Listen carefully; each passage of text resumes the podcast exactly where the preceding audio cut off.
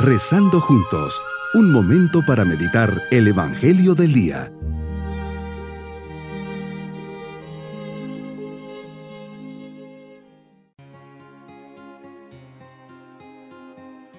Les saludo en este día de la fiesta que celebramos a Santa María Magdalena y pedimos su intercesión para tener un encuentro personal con Cristo.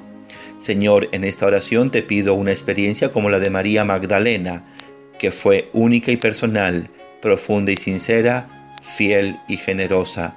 María tenía muy firme la conciencia de haber sido redimida, rescatada del poder del maligno gracias a tu amor. Seguramente experimentaba lo mismo que San Pablo. He sido crucificado con Cristo, y ahora no vivo yo, es Cristo quien vive en mí. Todo lo que vivo en lo humano, lo vivo con la fe en el Hijo de Dios que me amó y se entregó por mí.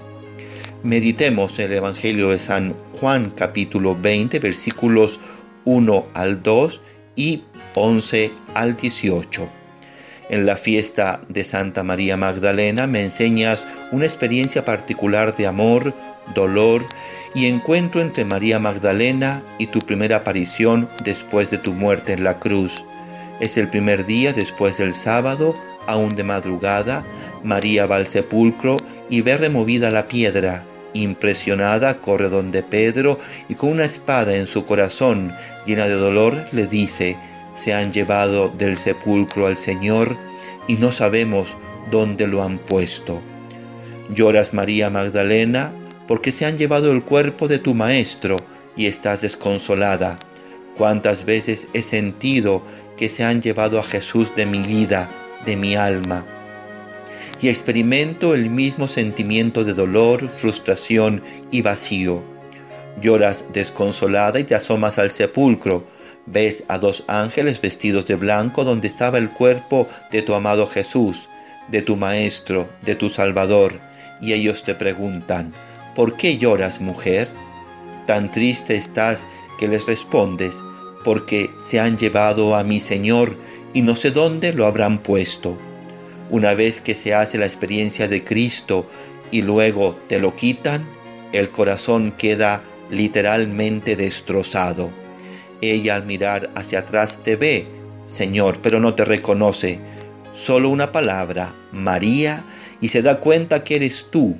Es esa llamada personal que le haces, así eres tú, Siempre nos llamas por nuestro nombre y nos das la posibilidad de experimentar la alegría de tenerte de nuevo, de reconocerte.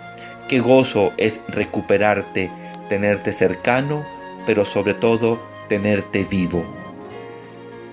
Qué sin sentido es seguir a un Jesús muerto, pero tú estás vivo. Y esa experiencia tú le pides que la transmita, que vaya a sus hermanos y les diga, Subo a mi Padre y a su Padre, a mi Dios y a su Dios. Me imagino a María Magdalena diciendo a los discípulos, he visto al Señor. Con qué seguridad, convicción, alegría habrá compartido esta gran noticia. Señor, quiero acompañar a tantas personas que tristes por la vida se sienten solas, abandonadas de ti, ausentes de tu presencia. La vida ya no tiene sentido y lloran como María Magdalena porque Dios ha muerto en sus corazones y no ha resucitado. Al mismo tiempo me alegro y quiero compartir el gran anuncio de tu resurrección. Sí, estás vivo y eso no lo puedo callar.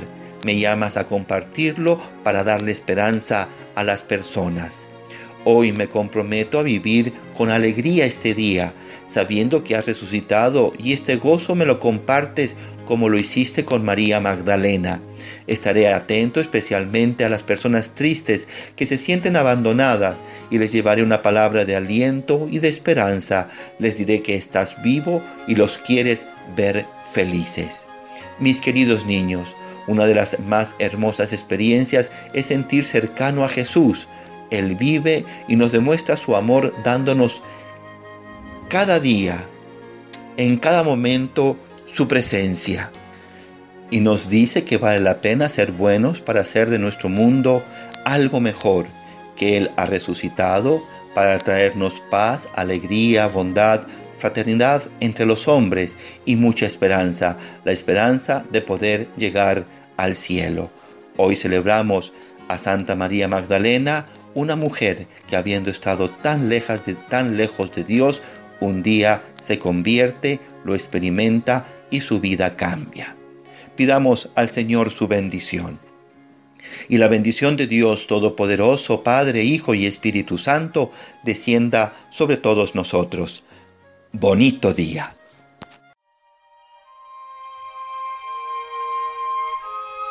Hemos rezado junto con el Padre Denis Doren, Legionario de Cristo.